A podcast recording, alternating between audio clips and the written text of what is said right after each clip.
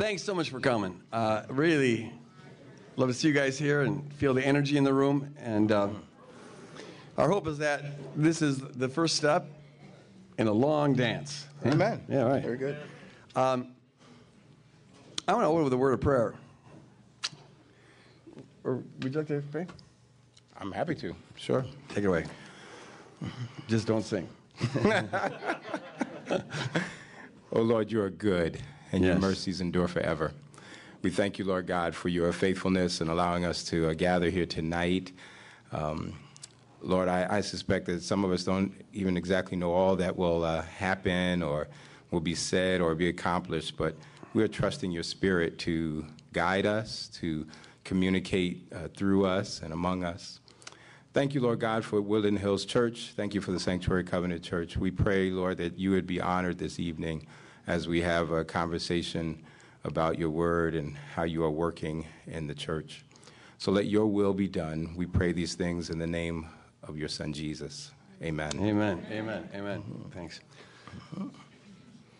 What we're going to do first is um, the way this will be set up is uh, I'm going to ask Dennis to kind of share some of your experience. Um, and uh, just talk around that. If uh, there's talk to be done around that, I might share something from my background.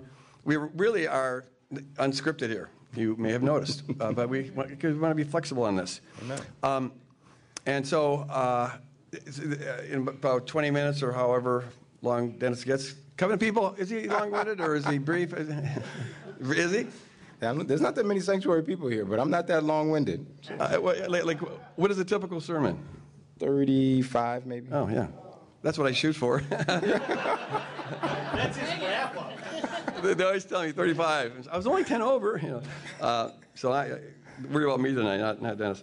Um, and then we'll take a little break. And at that point, uh, we have over there uh, some paper. If you have questions that you would like to address, uh, both of us or one of us, uh, that pertains to the topic at hand, which is really a kingdom approach to racism and related topics like that. But we want to focus on distinct kingdom kind of way of, of addressing this.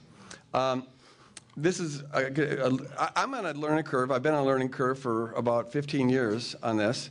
Um, it's been an exciting, interesting, and challenging learning curve. And, but one of the things that has hit me more recently is that um, I, I know that I can't really get on the inside of a person, of a non-white person, uh, unless I have relationships with some and uh, ongoing, just letting each other in on the inside and seeing the world from their perspective and, and all, all like that. It suddenly hit me that the same holds true for churches. Um, at Woodland Hills, this has been a front burner. Racial reconciliation has been a front burner from, from day one. Um, and we've made a lot of progress, I think, at least in some respects. Uh, when we first started uh, Woodland Hills, we had 300, I think, on our first service, and there was one person of color. Um, and after a year or so, preaching quite regularly, there was, I think, three. Uh, our demogra- we, we take demographics each year, and last year there was 22% were non-white. So that, that's significant. But in other respects, we haven't made much progress at all. And it struck me that perhaps one of the reasons is that um, our church as a whole isn't related to another church as a whole that is, is more diverse than ourselves. Um, and I, at this point, I didn't have any relationship, really significant relationship, with a, a person of color who is over church like that. Now, you and I have known each other for, you came into town and we got to, had breakfast Mm-hmm. In about four. 2012, yep. Yeah, for you. And um, I, I liked you. Did you like me? I thought I asked for a second date, but I didn't get a call back. I thought you were dissing me. Uh, so, uh, but, but we, now with increasing frequency, this Yeah, last year, amen. we're uh, um, doing more of a, a friendship, and so we started the discussion about what would it look like for these two churches to, you know, enter into this, not just two individuals, but a, as churches. And um, I shared a little bit of that at Woodland Hills uh, uh, this last weekend. You'll be sharing it sometime in the future. Yeah, amen. So Sanctuary. it's an exciting thing. So uh, tell us kind of your experience. Yeah, well, first I want to say thank you, thanks to you, and thanks to Thank Woodland you. Hills for uh, for this for this night. I appreciate the journey that you've been on. I um, like like like Pastor Greg said, I, this is unscripted, and I, there's so many things to, that I could talk about, or so much, a lot of anecdotes, but. a lot of you don't know me, and uh, some of you uh, know the sanctuary, and my predecessor, Pastor Ephraim Smith, many people know. So I think it might be, uh, and most people at the sanctuary know I'm not Pastor Ephraim. That's been made very clear to me. And um, but um, but but that's okay. He's a lot smarter. this guy's got, you know, good brain. Well, well, well. That actually relates to Not part that of my Ephraim's down. story. See, so because a lot of times I, I told my wife at one point. My wife Susan is down front, and I told, um, yep. So thanks. Good. I told her at one point. I said, "Shoot me if I ever work with white evangelicals again." And um, we don't we don't own a gun, so I don't know. But um, you own some guns, man. Let me tell you. You wouldn't need a gun. Thanks. but I had felt so uh, burned over the years, and but I didn't want this to be about just personal anecdotes. But but part of it is that journey in evangelicalism of finding out that you um, you know you have similar beliefs about the scriptures, at least with many people, but. Um, but the lens that we bring to the scriptures, at least there are those folks who admit that there is one, that we do bring a lens, and then there's other people who don't. We just do it by the Bible. And, um, and, and won't admit it. And I found that, that a lot of times in America, at least it's the dominant culture, that thinks we're just doing it by the Bible and, and don't recognize that they bring a lens to things. So I have, a, I have a lot of stories, but I'll just share a couple of things that were helping me to see this. so I'm a New Yorker. I grew up in New York. I'm a New Yorker who lives in Minnesota.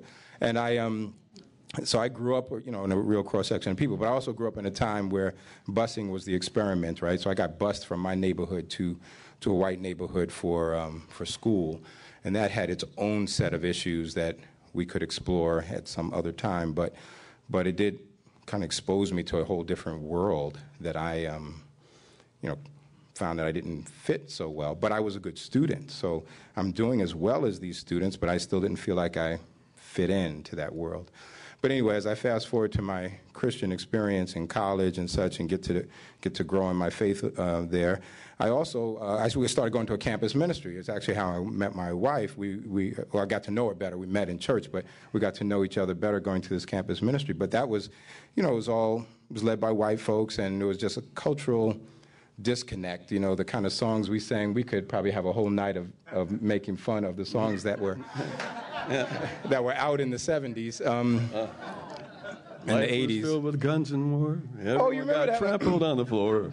I wish we'd all been ready. There's no time Yeah. to change your mind. The sun is coming. You've, been, left behind. that was one of them. That's good.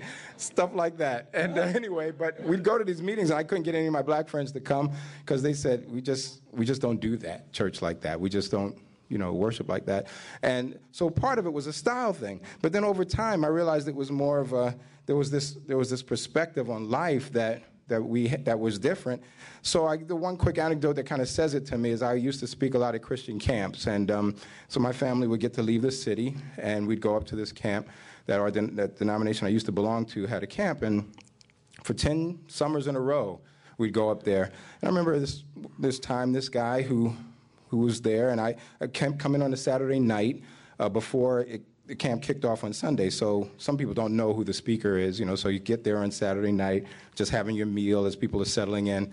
So uh, we, I sat at a table with um, my family and this guy with big American flag on his shirt and his little kids with big American flags on their shirts. And, and I didn't want to typecast. I mean, I'm just, he doesn't know I'm the speaker, but he starts talking and everything. Well, during the course of the week, he found, you know, I mean, he found out the next day I'm the speaker. So he's, he's like intrigued. And then partway through the week, we have this long conversation. And, um, I just touched a little bit on race and, and, uh, and culture and stuff, and, but it really agitated him. Long story short, he said to me, you know, he works really closely with the pastor of his church, and, and they had had a black family leave, and, and the fam- family, on the way out, the husband, the father of that family said, I don't need to be black to be, I mean, white to be a Christian. And he left, and this, this guy just couldn't understand that. And he said, We just do things according to the Bible, to the Bible. So I said to him, I said, Well, you know, you probably got service at 11 in the morning. I said, Is that in the Bible? I said, You're singing European hymns. Is that in the Bible? And so, I, but his, his mentality was, We're just doing things by the Bible, but couldn't see that there was this cultural baggage uh, that he was bringing or that the church had and shared. Um, comfortable for him, but not for the folks that were coming. So, you know, he was looking for me to address that. And, I, and, I, and I, so that was my answer to him. But he was having a hard time with that. Um, at that very same camp, my second son, who's a musician, he's a drummer too, he's, um, uh, he, he was only about six at the time, and on our last day, we're packing up and we're about to leave, and he's uh, comes to the to the cabin. He's all agitated, stomach hurting, and I'm like, "What's going on?" He said, "I don't feel well." And as we get to it, he said there, was a group of boys chasing him around camp on the last day. I said, "Well, why are they chasing you?" And he said, "Cause I'm black." He said, "That's what they told me." He said, "I asked them, why are you chasing me?" He, they said, "Cause you're black." And they just had targeted him and figured that they would just harass him. They were throwing rocks and chasing him around the camp.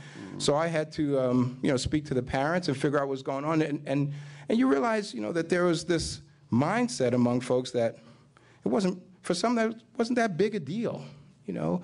Um, so I think when I would talk about race and class and power, uh, I just found that there were so many places where uh, white Christians just didn't want to talk about it. It was, uh, it was this ancillary issue, it was something way out there that maybe certain people need to be concerned about, but for the rest of us, we could just go business as usual. So I think one of the things that made it hard for me to even do a night like this, and there was a period of time I just wouldn't do it, is that I came away from those nights of these kinds of discussions with people feeling like I had done something wrong to share with them about the love of God and uh, at least that's the way I saw it, and, and about power and about the kingdom. And they saw it as if I was trying to hurt them. Um, so, um, so I was reluctant for a long time, you know, to enter into those discussions. So, but, um, but I've just told you a couple of anecdotes. I think the essence of it is I feel like God has called my family, my wife and me particularly, to be in a ministry that tries to bridge uh, gaps and to um, bring people together. It's hard though, and I often say, you know, bridge bridges get walked on, and and um, and that happens. You know, even though we are bridges, I feel like we connect people, but but it it does take a toll, and um, because it hits right at the places where we live, it hits right at the issues of the decisions we make, where we live, where we'll send our kids to school, who we'll let our kids hang out with. I mean, let's just be real about it. When it comes down to, I was at a church. I served on Capitol Hill for a few years in D.C. I didn't tell you all my story. I don't even know who I am, but I grew up in New York. I, I, uh, I got a degree in chemical engineering from Cornell, but I didn't work as a chemical engineer. I was a school teacher. I taught math and chemistry for years. And then, um, all right. So then, uh, then, uh, then went to seminary, and then I planted a church in Brooklyn called New Community, Brooklyn, New York. That was an interesting experience that, you know, if we had more time, I'll tell you about. But anyway, then moved to D.C., and I, I served the church in Capitol Hill for a few years. And that church had about, um, a church of about 450. Uh, there were probably maybe 20 black people in the church and they hired me. But when the senior pastor left, they didn't know what to do with me. A lot of people wanted me to be the lead pastor, so I became the lead pastor. But it caused a lot of friction. There were a lot of people in the church who couldn't see their lead pastor being different from them and there, were, there was a lot of, a lot of uh, concern among a portion of those people. Um, and we had this night, we had a discussion where the parents were very clear that they didn't want their neighborhood kids in the same youth group as their kids, and we had to figure out some way not to. And I said, how are you going to recognize a neighborhood kid? What, how are you going to know? And, and so they knew what I was thinking, so they said, well, Jonathan, that's my oldest son, they said, Jonathan can be in the youth group. I said, well, thanks. I mean, I, I work here. I was kind of. How nice of you. yeah, I mean, I even said that. Thank you. I mean, I'm one of the pastors here. I was thinking that would be okay. But I said, but do you see how awkward that is to have this one black kid in the youth group? And they said, well, he can bring his friends. And, I, and, and it really was. I mean, these people honestly thought they were being extremely magnanimous to say Jonathan and his friend could be in this youth group, but we don't really want the neighborhood kids, which was a euphemism. I mean, it's the black kids because we're in Washington D.C., Chocolate City, but they just, but most of these people lived in the uh, Northern Virginia suburbs, so it was kind of a hard, hard thing. But when it came down to it, as one of my seminary professors said, it, the question is, you know, what color will my grandchildren be? And for some people, it was a really scary issue to think my kids are going to be hanging out with kids who don't come from my world.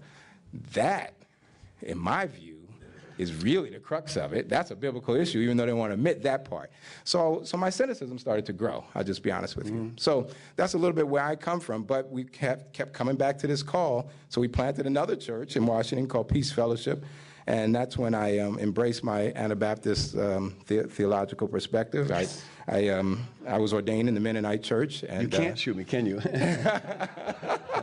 that's right.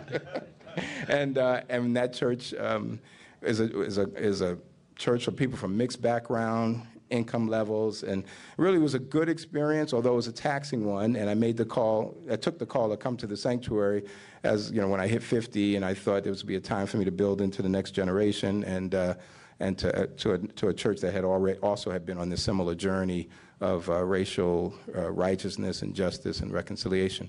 So that's a quick version of my story.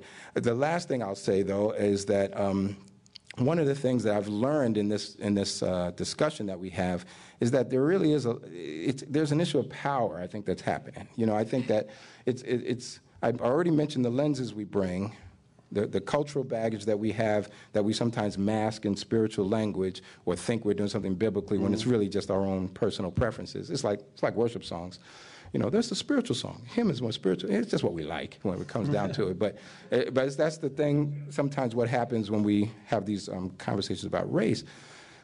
But I also found that the thing that was happening was that I, I was seeing that there was a power issue happening, that folks in the majority culture did not want to share power or didn't want to receive from somebody who didn't look like them. So the idea that somebody of color could teach them something seemed strange. Like, no. So what you do is you get the black preacher to, to sing and dance and entertain us. Because black folks, that's what y'all do, right? I mean, you can you can get, be an exciting preacher and really entertain folks, but but when it comes to scholarly stuff, no, we got to go to white folks for that because after all, they're more intelligent. And that was the that was the way I was treated. So I, I went on and got a PhD in biblical studies, but I still was treated like, well, you can come to certain things and talk about certain kinds of topics, or or or um, preach for us. But the idea of actually teaching was for a long time, it was hard for me to, to have people respect that I had that kind of uh, calling or ability Yeah, in my yeah, yeah. life. So, anyway, so that's a quick background of who I am, and I think it kind of frames a little bit where I come from. I think it might generate more questions than anything else, so feel free to fill out those cards in time. But I appreciate you maybe sharing can, that. You can respond or. But yeah, um, it, for one thing, it, makes me I, I, more appreciative for you taking the risk uh, with us. Thank you. So uh, it, it's one thing I've learned, and you mentioned it uh, the last time we met, I think, Mm-hmm. where uh, you know, I come to the table and I'm not aware of bringing anything to the table, but you're aware of what I'm bringing to the table, and uh, and so that we have a table uh, where we the, the goal here is to really manifest uh, the one new humanity created in Christ Jesus. Amen. But we don't come we don't come to the table manifesting that. Uh, we, you know, the table's already set and it's set in my favor. right. You know, That's right. And the real da- the harm of that is that uh, a lot of white folks, maybe most white folks, inside and outside the church, have no idea of that because it's their, they're normal. That's right. And that, that's Well said. I think one of the things, the best thing that happened to me on the learning curve, it was just uh, really on an intellectual level. I think I knew that my normal is not the normal. But it's one thing to know something in your head. It's another thing to actually have it in your gut and, and to live with that awareness. Yeah. Like I, I was raised with a dad who was super progressive on everything. I mean, he was. Uh, he, he thought like Hubert Humphrey was way too conservative. yeah, he would he would vote Green Party. I mean, he was just like off the charts on that. And he was also progressive in a lot of ways. He he he was a um, the uh, first leader of the tire union, uh, World Tire Union, to advocate for the inclusion of blacks. So he was, and I remember the t- time when he uh, when Martin Luther King was shot. I was only I think 12 or 13, but he comes up. He was bawling. Uh, and then a few hours later, his best friend, who was from Alabama, came over and had some weeds and said, I went and picked some, flower, uh, some flowers out to honor MLK. And my dad went beep, beep, beep towards him. He, he was, and, they, they, they never spoke again. He was that mad. And I didn't know that that was odd, that, that, that, you know, like, he was exceptional. But I don't recall him ever having a black friend. Uh, and it's one thing to have it, it's, it's a sincere belief, but I think he was totally unaware of the dynamics that would be at play, you know, and, and uh, I think that's how I grew up. I had this in my head, but I had no idea what the cost would be, what the challenge would be. And when you're, when you're faced with that challenge, you have a decision to make. Yeah. You know, are you going to humble yourself and acknowledge that you do interpret, uh, you, you, your map is not the territory, um, and to humbly listen to another person's map and get on the inside so you really understand and not just know about it through your grid, but actually can get on the inside of that. And that takes time and effort and uh, all of that. But it, you have to let go of some power. Yeah. It's like, and you didn't even know you had the power until you get into an actual relationship, maybe bump one of the walls that they're always bumping into, but you don't even know about those walls because you never bumped into them. Yeah, You amen. know, so um, I, I appreciate uh, stepping out. thank you. It meant, uh, meant uh, dying to a self-protective party. That would be understandable if it was there. Thanks. Okay, very good. Okay, so uh, let's take a five-minute break. We have coffee and cookies and little treats back there. There'll be people in the front row. They'll be gone before you get there, so don't even try. and then the uh, uh, paper for the for the questions and stuff are there. You can just fill it out and uh, put it in the bucket. And you might want to take one back with you, not the bucket, but the, the cards that go in there, because a question might arise as we're um, re- re- responding to them. So five minutes. And Mark said go. Please write.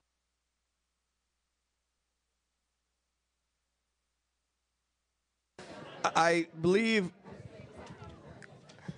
that I should take up an offering at the end of this uh, service because I just lo- lost a bet.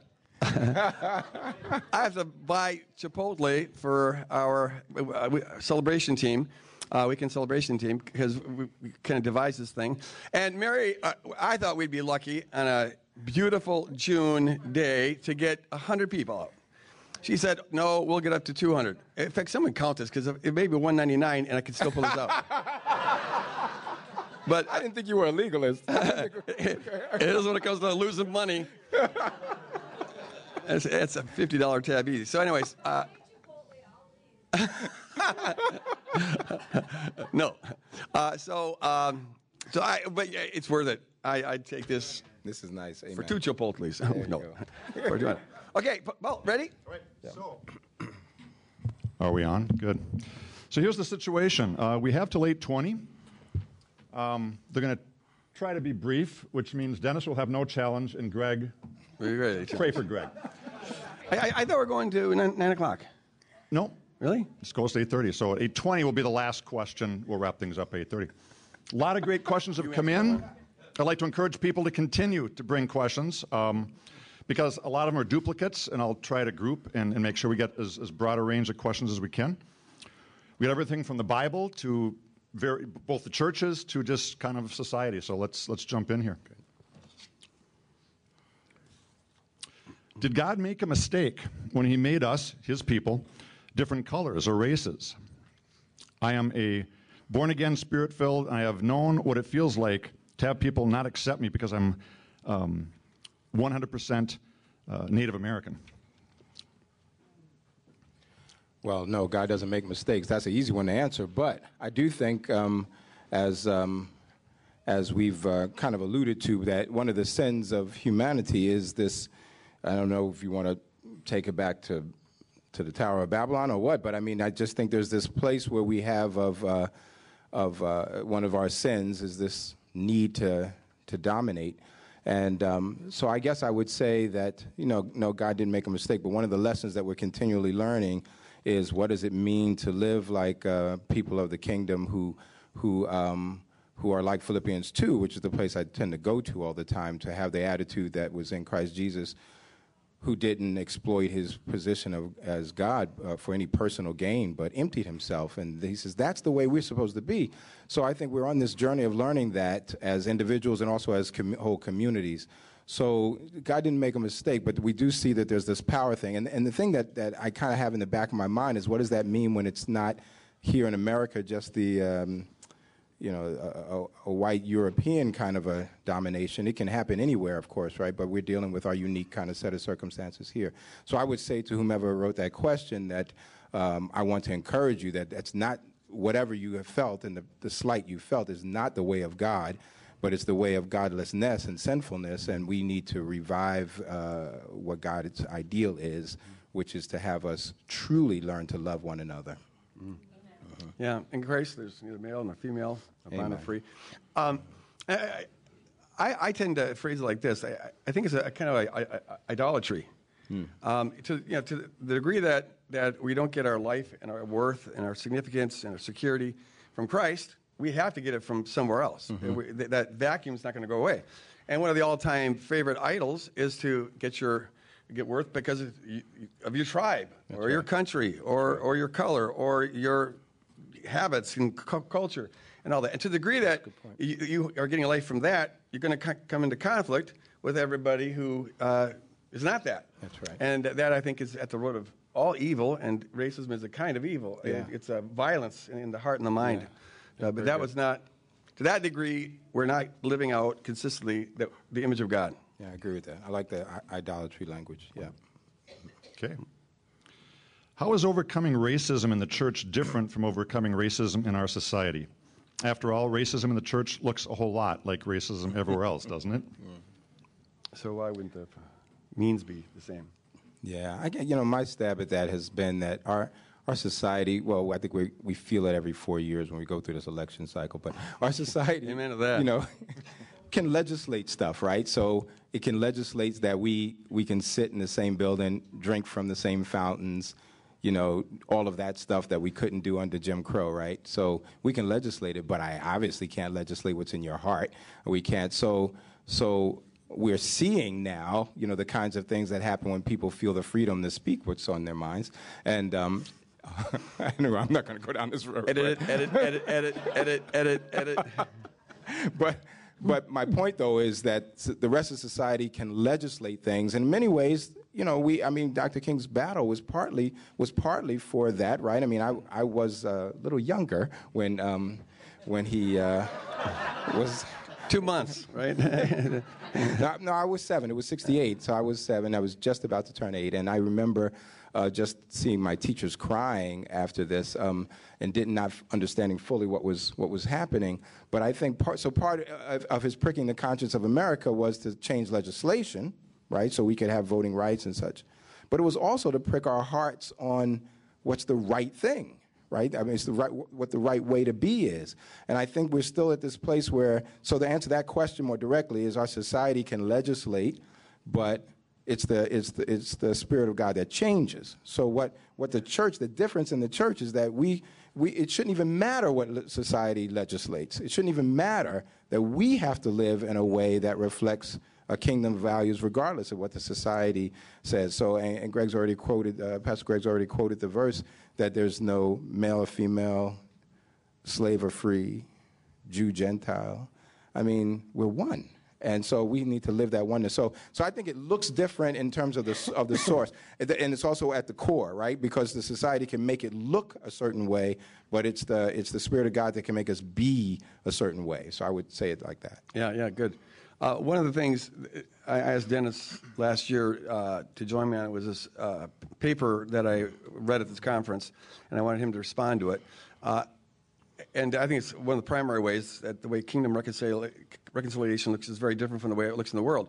Uh, Paul says our struggle is not against flesh and blood, but against principalities and powers and dominions and authorities, talk, referring to you know, cosmic agents, uh, part of the demonic realm. And they're always working to divide us in any possible way, whether you're, talking, whether you're talking about a marriage or a church or ethnicities. They're at work to play us off against one another. Uh, so that now we're, we're not shooting at them, we're shooting at each other. The minute we see someone as an enemy, well, then uh, I will use whatever aggressive tactics necessary to, you know, push you away or push you down. But in the kingdom, it ought to be the case that, that uh, if we're getting our life from Christ, we don't have to cling to our maps.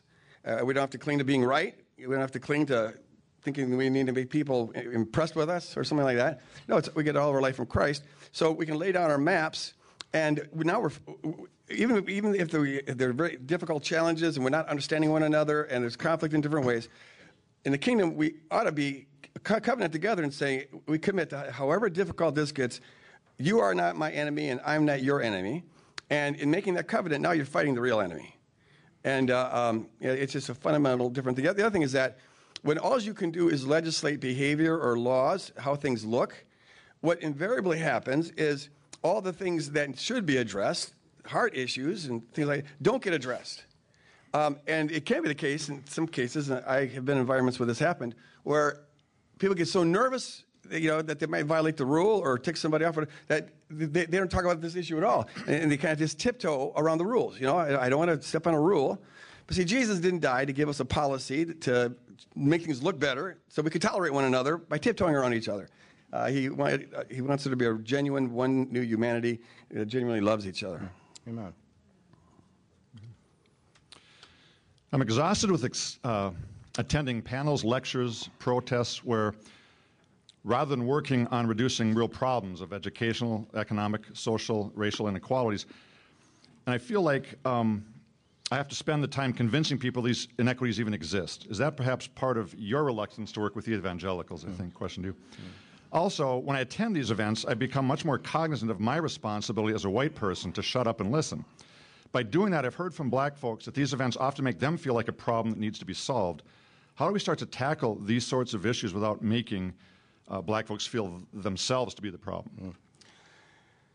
Wow, what a question. And that person managed to get that all in that card in a short amount of time. Two sides, two I'm- sides.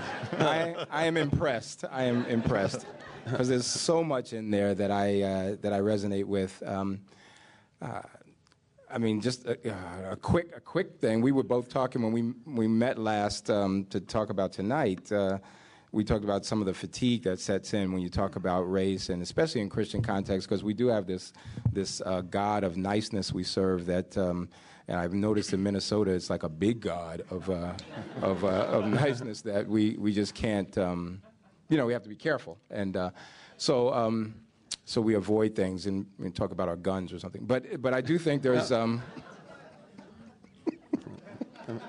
it's, it's amazing how much I've, I've heard people talk about guns instead of love, you know, loving your enemies. It's amazing because there's actually a verse about loving your enemies. I don't see any verse about guns, but it's just remarkable to me. But um, Don't get me going. I know. Oh yeah, not you, right? so. I can use a gun sometimes and put it right here. you know? but the thing about what that person's getting at is this sense of, um, yeah, it does seem like we're a problem that needs to be solved. And then I noticed that when I have, have had these conversations in, in mixed uh, con- uh, congregation, that white people feel like they're a problem that needs to be solved. And I don't know.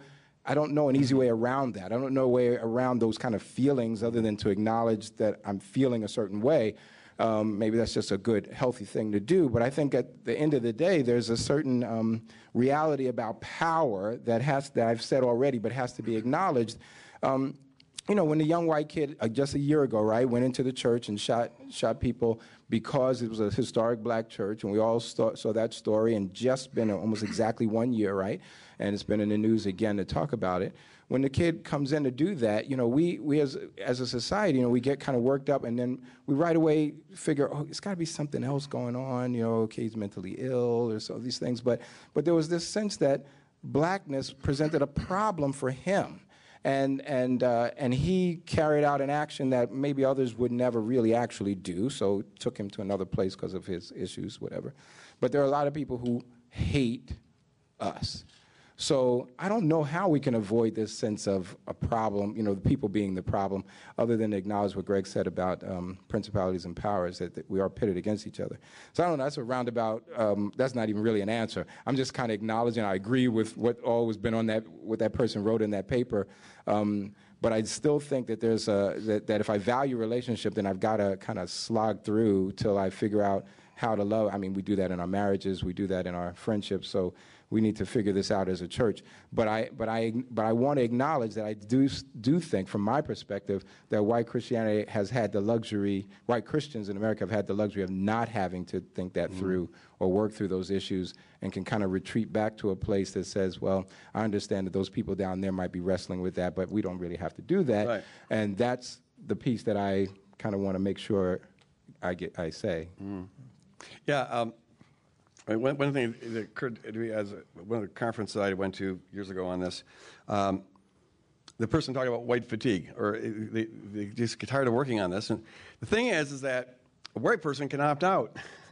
you, you have no exit, and uh, that, that's where you, where you just got to live in that. Um, the the other thing I want to add is that from from one of the things that I am concerned with is, I imagine some have experienced this, but white people can come to this since they're sincere, but you don't know what you don't know, mm-hmm. and they sort of make a project. Like you'll be my mm. project, and uh, mm. we're, I, I'm going to get reconciled with you. And and it, I would think you get the sense of, and I've heard this from other folks that it's like I don't want to be someone's project. If you want a relationship with me, have a relationship with me, Right. and that will maybe help you learn what you need to learn. But I don't want to be your little you know guinea pig. Yeah, You know, that's a good one. It- it- back, remember years ago when Promise Keepers was? Yeah, was yeah, yeah, thing? yeah. We- we- They- a a friend of mine, African American brother, he uh, he went to one of the big stadium events, and and uh, and he said we got to the crying time, is the way he put it, because he always gets to this place in the in the meetings where you know the men start crying, and and uh, and he said it was the hugging time. So this guy was hugging him and saying he loved him, and and he said I don't even know this dude, and he said you know it's easy for you to hug me in the stadium. He said because when this is over, you're going to go your you know your separate way, and there there was this sense of um, maybe it was cathartic for that guy to cry and all of this, but but it did make it feel like for my friend like there was a project, and I've had that happen to me, and I've I've not wanted, it- which is another reason why I've not wanted to enter into some of these conversations because I do feel like I'm I'm I'm uh, I used to say I'm an apostle to white people because there was this sense that that I was supposed to um, manage their fears in some way, and I thought, why did I feel like it's my job to manage you know, white people's fears. But I, but I was finding myself in those spaces. So if I said something that made them angry or harsh, then somehow I had to, you know, apologize for that. Um, um, so there's been, so so anyway, I kind of that made me think about that when I was uh, hearing your response. But I'll just stop there and go to another Well, question. it, it, let me just say this. Uh, it, if at any point you feel like that, Yeah. begin to feel like that, uh, we trust that my heart's in the right place and, Yeah, indeed. and, and name it. Yeah, yeah, and I think that's the advantage of a relationship o- of, as opposed to project is that you can you can have those kind of honest conversations. So yeah, thank you, Greg. I think speaking the truth is everything. We've got a, a few, a nest of questions that are all sort of around the same thing, so I'll read, read two and just kind of a, a- several others as well. Um, I try to avoid controversial issues with extended family and friends, especially in this political climate. How do I know when to keep my mouth shut and when to speak up around these sorts of issues in a family context? Another question um, How can you call out or address someone who is being racist in a loving way? Uh, Facebook is rampant with it. You can't be a racist in a loving way. I was kidding. Thanks for that helpful Boom, ching. So, so for that first part, you know what Jesus say? He says, uh, "I didn't come to bring peace, but a sword." And he says that uh, Metaphorically. for sure. But the metaphor was Yeah, know, related oh, to exactly, family, exactly. right? To family. That that there's this wedge that gets created when your allegiance is with with Christ. So it's a metaphorical sword. I I, I co-sign on that one. But the um but but in that person's question that there's that the that the fear it sounds like behind the question is that I'm going to alienate potentially alienate some family members by taking a stand for what I believe in my heart is right. So I'm going to say take a stand for what you believe in your heart is right, and uh, and understand that there may be some alienation. But but I don't say that cavalierly. I understand. I mean, I've I've had black people mad at me for trying to do the work of reconciliation because in one sense we we feel like when when we get into these spaces, and I say we, I can't speak for every black person, of course, but but in in circles I've been in, we feel like once we get to this place where we say we're going to be together and we're going to, it really means I'm still going to get whitewashed. It's still going to be that there'll be this overwhelming number of white people who want to want to be reconciled, but that means I'm going to have to give up more than they'll have to give up. So so there's a fear that something about our culture is going to get diminished and all for the mm. sake of that, and our culture was already feeling diminished and, and marginalized and alien. So so there's this difficulty of entering into that space. So calling stuff out does mean that even when I when I hear a hateful uh, comment in, in my black circles toward white people, I need to call that out. But when I see people um, uh, doing the same on the other side, I need to call it out. I, I feel that way with sexist comments. I mean, I feel like I need to call it out. Facebook's not the forum. I mean, it's kind of ridiculous. But, but I do think that, um, but when you're at the table and, and you have those conversations, when we know the right thing to do, I think we just, we have to do it. Now, do you think um, that take take somebody, call him Bill, um, and his grandmother is a racist? Uh, are you suggesting that he should always be pointing that out to her? I mean, is Well- there is some room to knowing what the person's like, and you know, do we just accept them as they are, or? Well, I, I mean, I'm not saying he should stop loving his grandmother, but I am saying that um, there. May, well, it's it's like with anybody. We teach people at a pla at where they are to get them to another place. So when my three-year-old asks me where babies come from, it's a different answer than maybe if a ten year old was asking me about it. So so I I, think it'd be a different answer. So I um so I think I want I hope it'd be. different. yeah, so I think I want my answers to or my my interactions to be appropriate to where that person is, but I don't think I want to just let it go. E- Even if you've addressed it before, and Mm. do, uh, you know, maybe it's the kind of thing. I mean, you, there is a scale there. How much you accommodate, you Yeah. know, and how much you keep pushing. Yeah. Um, I, I just wonder if there's ever a point where you, you come to the conclusion, this is just the way she is. There's Mm. not going to be a change there, and maybe then you, all you can do is pray for him. You- I c- Yeah, maybe. I, I don't know. I, I think I'm a little reluctant to go there, maybe because I feel like um, that that happens too much. Uh, that there's a Okay. sense of, oh, I don't want to go there. You know, that's who they are. I'm just Yeah, going to let yeah. it go. And so, but you know, for Bill's grandmother, I don't know. You know, I don't know if it's going to set her over the edge. So I don't want to. Mm. I don't want to. I don't want to hurt her. But she'll, she'll the- get the gun. Yeah, yeah. but I do think that there may be a loving way to, to try to get her to, to look at stuff a little bit differently. So I think that those interactions can be those places. I, a friend of mine uh, had a grandma. She's died last year, Mm. uh, but uh, she was a full-fledged Nazi to the bitter end, and she was a miserable, bitter woman. But uh, eh, they hated to be around her because she would always spout out anti-Semitic stuff.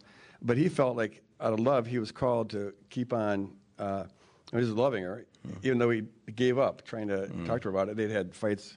I, I, I just Mm. yeah, that'd be. I mean, I, I can't speak for each individual circumstance, but I, uh, I, I kind of would hope at least there'll be some kind of pricking of conscience. Well, you're right. I, I think the more, much more common uh, approach is just, uh, especially in Minnesota, we like niceness and peaceness, and don't go out of your way to cause conflict. You know, you, you know, if you push that button, the Christmas is going to be ruined. so, we're, we're good at not pushing the button. Okay, there then. don't you know? What kind of examples have you seen in your congregations that have allowed people's lives to collide in a natural way so that friendships across races are formed? First question. Another one similar. With the goal of combining many walks of life together under the dominion of Jesus, how does your unique leadership vision plan to move individuals from where they are comfortable to a place where differences are celebrated and necessary to move forward together in Jesus? The million dollar question. Yeah, amen. I think it's yeah the strategy part. Um, when I when I had a smaller congregation in D.C., I, I, one of the stories I often tell is about a couple. The husband was a, a partner in a law firm, and I didn't know at the time all it meant to make partner. So he was a pretty big deal at his law firm, and uh, and there was a couple that lived in the uh, in the housing project around the corner from where we lived, and uh, these are people whose lives would never, never have reason to collide, and um, but because of the church, it there was wonderful opportunity, and they developed an interesting friendship, going to each other's house for food, and I remember anyway them sharing stories of the things that they made for each other.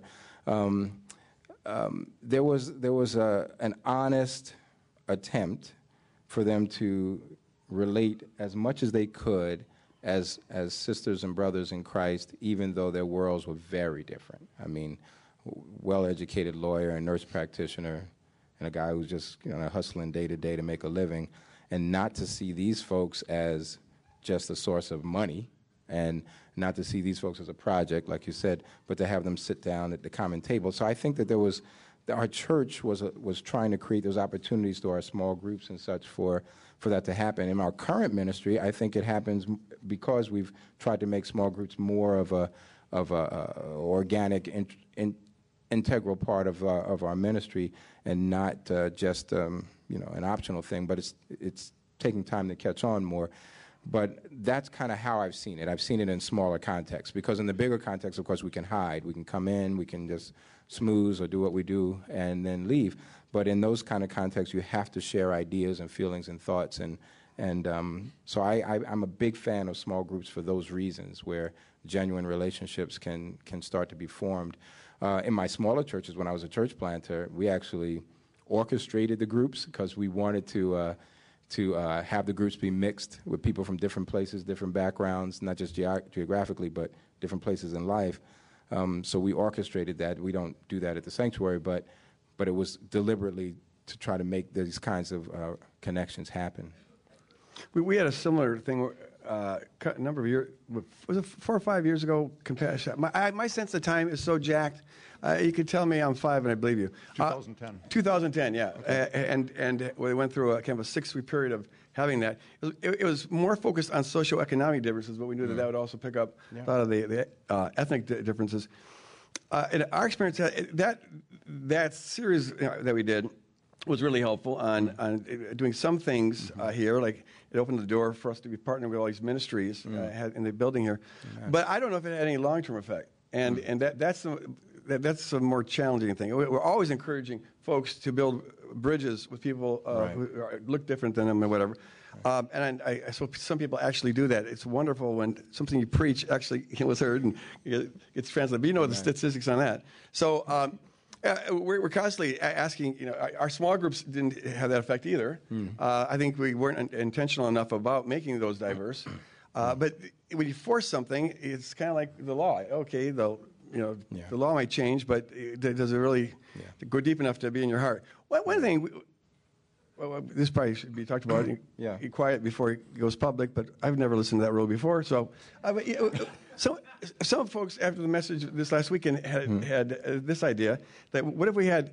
The only analogy I have is like matchmaking, where where uh, y- y- you want to uh, intentionally align your heart and life with the kingdom more than it is now, and building uh, relationships with people who are a different ethnicity than yourself is a good way to do it. So what if you had the folks who, like some of, some of our folks, says it's, it's never convenient to meet people of color because I live out in the suburbs and and you know, there's not many uh, non-white people out there. But what if we had like a, a site or some kind of ministry where if you want to meet somebody, just have dinner together, uh, and they want to meet uh, someone to have dinner together, we they, set up a site or something, and then. It's just dinner, huh? Okay. You got to start somewhere. Hug at first sight. I just love you. I'm a nice one. Just dinner, huh? so we'll, we'll, we'll talk about it. yeah, I don't know. I don't know. But that's But I, that is yeah. the key because if, if, if you don't get on the inside of the map, you, you Well, you know, I think the thing there is there's got to be some way. I mean, what we're talking about, I think we're we're saying there's a place down here, right? I mean, it's a hard place because the up here stuff we've seen it. Some of us have been around long enough that the up up here stuff was well, let's just get that choir to come over to sing at our church, or let's have uh, soul food Yeah, night yeah. or something, you know. And we have these kind of uh, these kind of funny veneer of of cross culturalness. You know what I mean? And it sort of uh, it becomes this this um, mechanized thing that uh, that allows us to say we had a certain experience, and so we're not talking that. I don't I don't think Greg and I are at that place. We're talking about what is it? So I so I know for some people it means okay, let's let's change the music, or I mean, and some of those things are important. But I my my thing is that it, it should be born out of of who you are. So the reality of it is, it's it's sharing power, right? So I mean, I'll, I'll say it. I don't know if brother, if Pastor Mike is here as a member of my team. Mike, you here? I know he said he was going to try to make it, but okay, he's not here. But when I when I um, we invited Mike to be on the team, Mike is white. And, uh, and there was some pushback when, um, when Mike was uh, invited on the team because uh, some people thought that all of our, our staff should, the pastors should all be African American.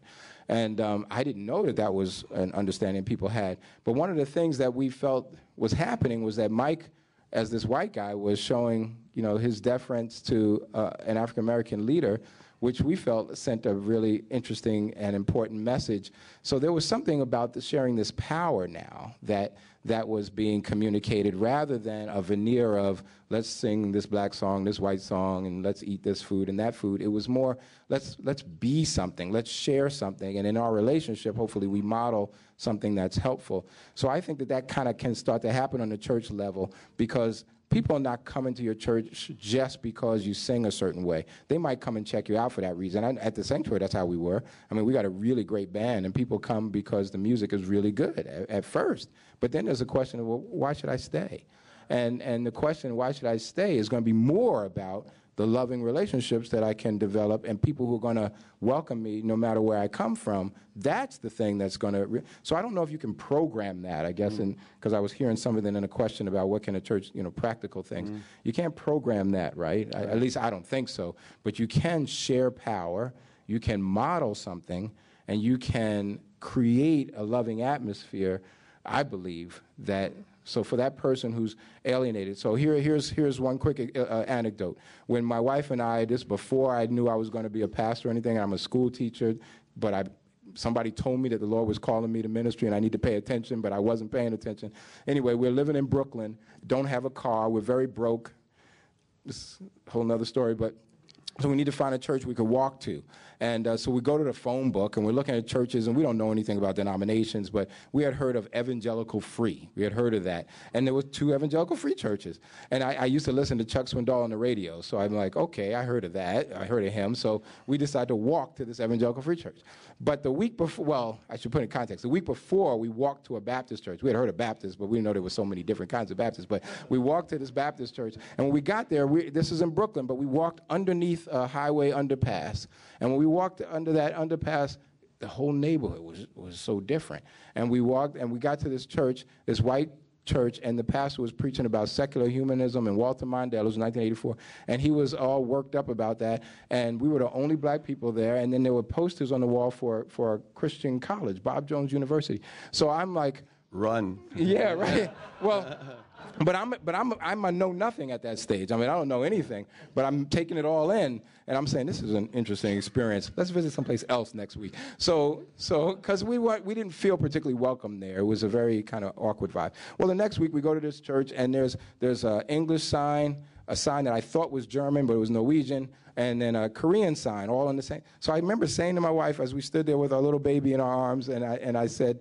Um, well, they seem to be open to different kinds of people. And the, mes- so the message that was said to me was these different languages were saying to me, maybe there's a place here for me. And I didn't listen to a song or anything. It was the, it was, the message was communicated in, in that you respected diversity. I didn't know they rented to the Koreans. I didn't know that the, the Norwegian congregation was just simply the parents of the English it was, But the pastor of the English department reached out to us, and it was his love – that kept us going there for months and then sent me off to seminary. So it was that relationship, even though I couldn't take the songs. It was just such a, some, I mean, we were out of that church in an hour. I never had church like that. And, um, but, I mean, I went to church went three hours, um, and that was just the one service. And, um, but my point, though, was that it was the love that he showed to us that made me feel like, let me give this a chance and, and it led to, you know, he's still my, my pastor friend 30 years, 32 years later. So um, that, that's, that's what meant something to me more than what songs they sang or any of that kind of stuff. Where do you think um, most white people are at on white privilege today? Should it be something for them to understand? Yes. Uh, you, you don't know what you don't know. And, and so the way I kind of conceive of it is, is like this. Um, this is one way of framing this. Is like eh, we hear all the time that this is the land of equal opportunity. Um, a white person said that uh, because uh, it's like there's layers, you know, and depending what group you are, depending what town you live in, it, it will differ. But th- there is a hierarchy here, and and there white folks this country was conquered by white people and taken over by white people and structured for white people. So that, that puts you on this top tier. You know, you, are the owner, and and there's other layers beneath that, and those layers all have like obstacles that, that are put there because of the white structure, and so you bump into them. You know, it, could be anything. I remember the day my uh, daughter-in-law came home when she was dating her. Uh, no, my daughter. Now he's my son-in-law. Uh, and they were da- dating, and there's outside of the restaurant in Grand, uh, forget what it's called, the Onion. And that doesn't matter. But uh, so they're, they're sitting there, it's 9 or 10 at night, and they're just talking. You know, they're engaged and they're having a good discussion. And all of a sudden, a policeman pulls, uh, walks up to the car and knocks on the window and says, um, Ma'am, are you okay? Referring to uh, my daughter, are you okay? He goes, Yeah. And he pauses, dramatic and says, Are you really okay? And, and she's like, Yeah, I'm fine. And he asked a third time. Actually, she said she went, oh, walked away for a little bit, and then he came back. And then he had his flashlight, and he said, uh, Are you really okay? And then he was like shining his flashlight in the car looking for something. Then he has my son in law get out of the car. He says, Go stand at the back of the car. And then says, My daughter, Are you really okay? Hey, tell me now, and I can. And then my daughter started to lose it. because she realized what was going on. Fourth time, and, and so she starts to get really mad. Well, Halo's, my son-in-law comes over and has to shut her up. Shut up, just shut up, and, you know, because he knows where this might go. Um, well, see, that's, that's, that's what happens on layer number two or layer number three. I, it would never happen to me. I'm convinced there's no probable cause for anything other than, as he described it, it's, it's DWB, uh, driving while black.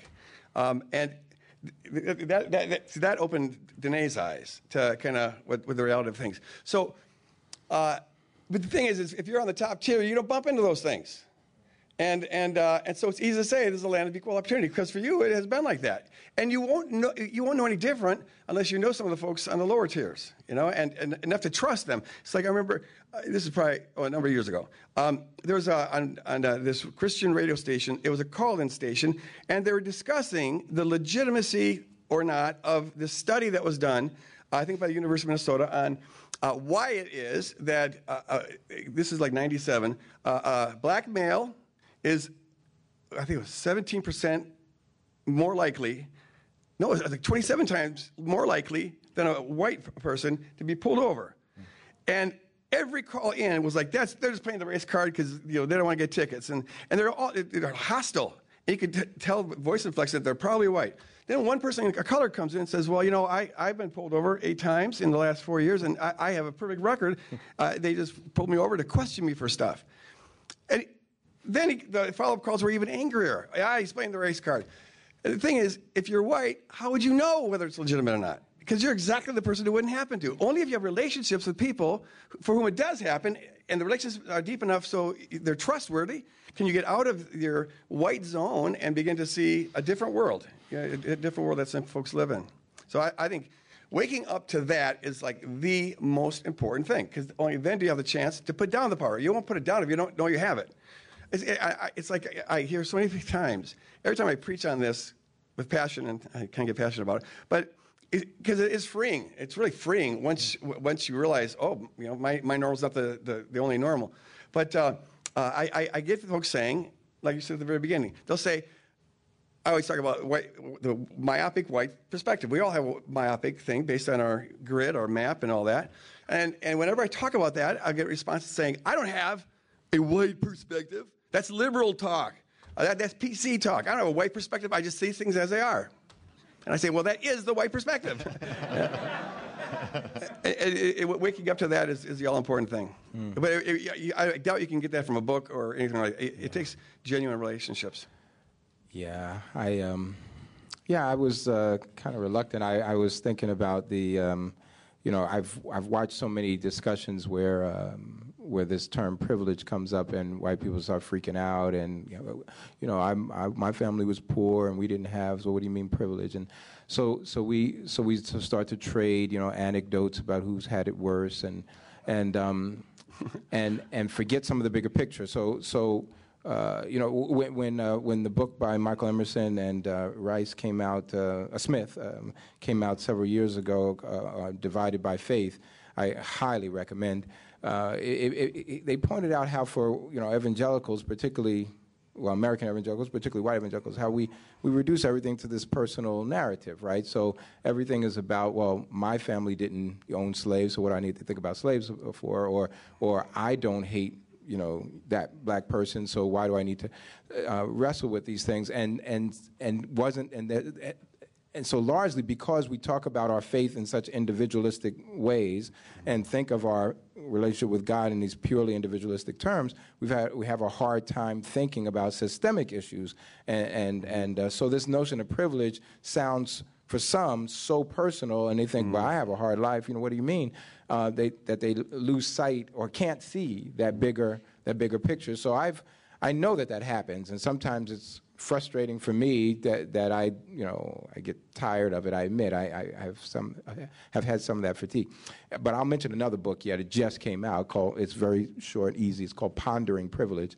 A woman that I know. So I wrote the um, blurb for it um, in there, but uh, by a woman named Jody Wiley Fernando, and um, it's, a, it's really a helpful tool. I, I, think because she's she doesn't come at it with uh, the, you know, there's not a sense of um, of um, self righteousness. You know, there's a nice, humble spirit to be able to address such issues and hopefully help people where they are. So I'll just recommend that.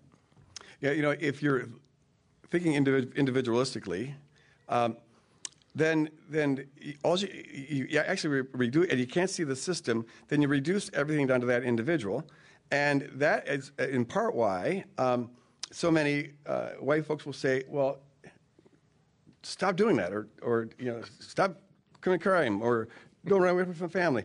And and since you uh, you don't see the systems, the history, the factors that have gone into this, Right. the only thing that's left is race. Right. I guess black people must like to go to prison. I guess black. It, it's all reduced to that in, individual behavior. Right. And that's where you got to zoom out and realize there, there's powers that we're fighting Right. against. Right. Exactly. Exactly. Not like an individual is going to change without that. Amen. A lot of, lot of great questions that come from and around Scripture in particular, but this one sort of opens it up for you guys. Are there any examples or teachings in the life of Jesus that especially speak to you on the issue of reconciliation? There are many. I um, you know, I, I well, I, I often go to the what's said about Jesus as opposed to the life of Jesus. I often go to Philippians two, as I mentioned earlier. It's just like one of my favorite places to think about having power and not be, uh, exploiting with it. I just find that a powerful, remarkable lesson for us. So I go there. I guess for me, though, it's the it's the um, is is Jesus' comfort with um, with folks who are on the margins that often also speaks to me. I, I mean, we we we've framed this discussion around race, and often, of course, the, the black-white uh, paradigm starts to serve for other, just like the Jew-Gentile paradigm serves for other.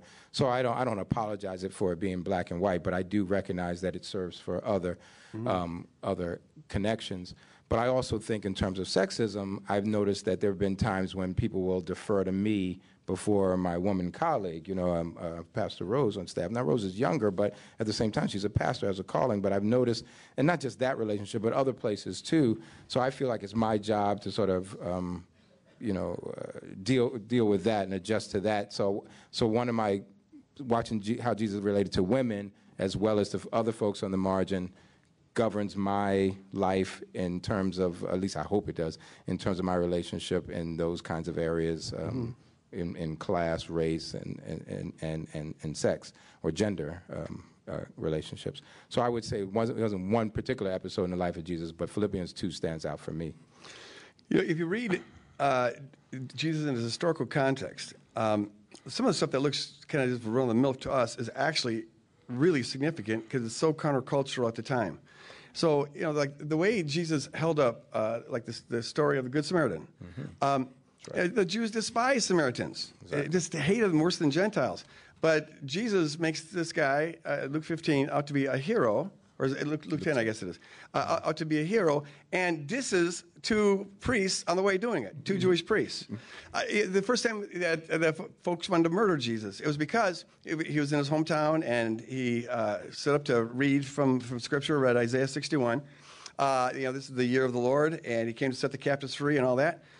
Well, the people were enraged because he then told two stories which involved two Old Testament heroes, Elijah and I forget the other one. You, uh, I'm not sure where you're okay, going. Okay, it's Luke 4, but he, it, it's their stories where a Jewish prophet walked past all Oh, these other Jewish folks to minister to a, a, a non-Jewish person, a Gentile. And th- they were enraged because, um, among other things, Jesus had just read from Isaiah, and he read the whole passage just as it was, but he left off the last clause where he says, when the Lord returns, he'll, he'll you know, heal the, the blind and set the captives free.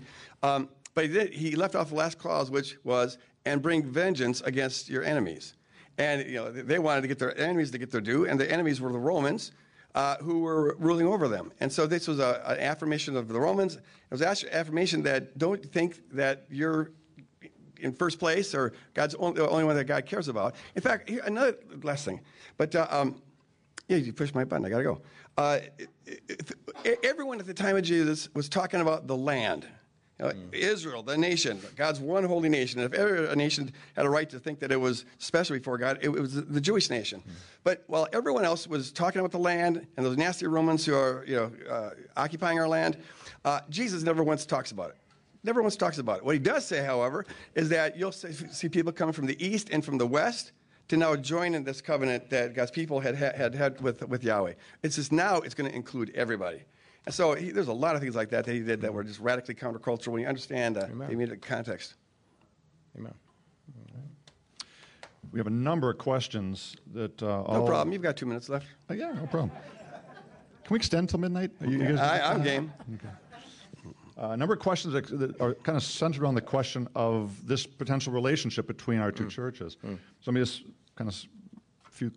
Um, love the idea of our churches spending more li- uh, time together. Speak a bit more about how you could see this happening. Another question: How can our churches collaborate? And what do you could imagine a timeline? Here's an interesting one. Um, how do we know that this whole thing, being intentional about racial diversity with our two churches, et cetera, isn't going to fizzle out? Woodland Hills has done intentional panels like this before, but eventually fizzled out, leaving people like us disappointed and dismayed. Greg? I, I call him my best friend. Shows how desperate I am. Uh, well, look at that. That's where one of the things that we wanted to do. Uh, we, we could just have a service together. Hey, let's go worship together. Um, but oh, I can't think of another analogy than that's like having sex before marriage. Uh, it, it, it's it's putting the cart before the horse. what? We're all adults. Either we're all adults or we have kids who are too young to understand. I just discerned that truth, man. well, okay, you're, you're celebrating. The analogy works. You're celebrating. I- I- we get it. Okay, you- you- it's like no, uh, go ahead. But uh, yeah, so so because that that would be fun and nice, but it'd be kind of a veneer, and a lot of people go you know, wait, whether they know it or not, but they're thinking, gosh, that we, yay, we're for reconciliation. Um, and we, we thought that there has to be there's steps we have to take to get- to earn the right to do that just like with sex. I say so. Um, and and I- we don't have a timeline, or you know, I, I think we're going to be talking a lot more about this. But we talked about, you know, the next step might be to invite uh, fo- folks on both our staffs to come together, and they build relationships. They, you know, talk through the issues, uh, maybe exchange worship teams, exchange pulpits, um, and you know, just kind of start doing the one church thing. Wh- wh- What's easy to let go of is when you have a, a, a celebration. We've done that before. You have a celebration, yay, all reconciliation, uh, or whatever. But uh, um, then nothing, el- it, it- nothing happens after that because it takes work, it takes time, and uh, and so if we have buy-in on both, that's one of the reasons why I really f- believe that a white church, predominantly white church, 78% white church, can't hope to make significant difference uh, unless we have uh, are partnering with another. Um, uh, a more uh, have a white min- minority uh, and, and walk together with this. Because we always have the option of, of just going out. And, and he's going to kick my behind if we do that. And he's bigger than me, so probably could, even though we're both pacifists. So, uh, yeah, that, I think that Yeah. this is one important thing that we've been missing. Yeah, I mean, I, I to be honest, it's it's just the beginning of a journey. So I don't know really how to answer that question, other than to say I, I do want to just start some steps with my team, with our board, and talk about what what it could look like because we also don't. We we have our own uh, sort of uh, delicate level of relationships, you know, within the congregation, trying to live out something. Um, so so for us, but we also believe that we can learn from you all and and grow in some way. Um, you've ahead of us in many ways, and uh, and there might be something that we can learn and grow from you guys, you know, with with you all. So, so I, I'm just, but we're still at the place of exploring. But that person's the last part of that question about sustainability. I'm. I'm I'm that kind of a person. I don't like to quit stuff. I don't like to give up stuff. So No, I know that's so so the sustainable part is important for me too. So that's one of the questions that we will continue to be looking at. Yep. Good. Mm-hmm. Well, I guess we have to wrap it Yeah, up if you guys want to kind of close it. So many good questions. Yeah. First conversation, but um, thank Yeah, you. for- I, for I such great thank you for, for coming. Uh, Dennis, thank you so much for, for Well, being you. willing to jump on uh, this bandwagon and Thank you. Um, you know, push through your understandable uh, distrust and hurt uh, to enter into this, and uh, just keep all, us all in prayer on this. You know, that we get discernment. Uh, you know, one thing occurred to me, and I, we had years ago, you know, Ephraim was a regular at our church, and he and I and several others had really close relationships with him. And so we ended up uh, helping, supporting the, uh, the Covenant Church when it was first start, starting. Um, and uh, we, we just kind of had an understanding this is going to be a, a, sister church of ours. Um, and I never recall being released from that. We really felt called to do this. And I, I don't remember ever getting released from that. Mm-hmm. But um, after Ephraim left, it's kind of like it fell off the radar screen. And mm. it wasn't until you called it got back on the radar. So, so thanks for that. Amen. Thank and, you. Uh, Thank you. Just love you, brother. Thank you, brother. You want to close the prayer? Uh, I opened. You close. Okay. Thanks. Mm-hmm. okay, good. Thanks. You met your quote already for prayer? Never. Father, uh, I, I, just thank you so much for, mm. for this brother um, you, and uh, what you're doing in his ministry and mm. what you're doing in our ministry and what you seem to be growing between our ministries. Mm. Uh, and we just want to submit that to you. Um, we're not going to try to control this. We just want to work, walk in step with you, download your wisdom on us, yes. always be changing uh, hearts and um, forging relationships between different families, different individuals. Um, uh, we, God, we just want to uh, become a people who reflect your, your, your character in all of our relationships, who can be model to the world uh, what the church has all too rarely done, and that is uh, the vision of the kingdom mm-hmm. and all of its beautiful diversity. Yes. The vision of the kingdom where all elements of Babel have been reversed. Thank you, Lord. the, the, the vision of the kingdom where uh, facades are put aside mm. and mm. F- folks are able to step out of Minnesota nice in love mm. and speak the truth in love and thereby grow and in their understanding of themselves and others. We just want to give this to you. Um, the covenant that will follow where, wherever you lead. Yes, Lord. And bless all these folks on the way home. Keep them safe. Keep growing the kingdom in their minds, hearts, and lives in Jesus' name. And all God's people said, yes, Amen. Amen. Thanks so much, you guys. Amen. Amen. Stay tuned. Yeah, thank you, man.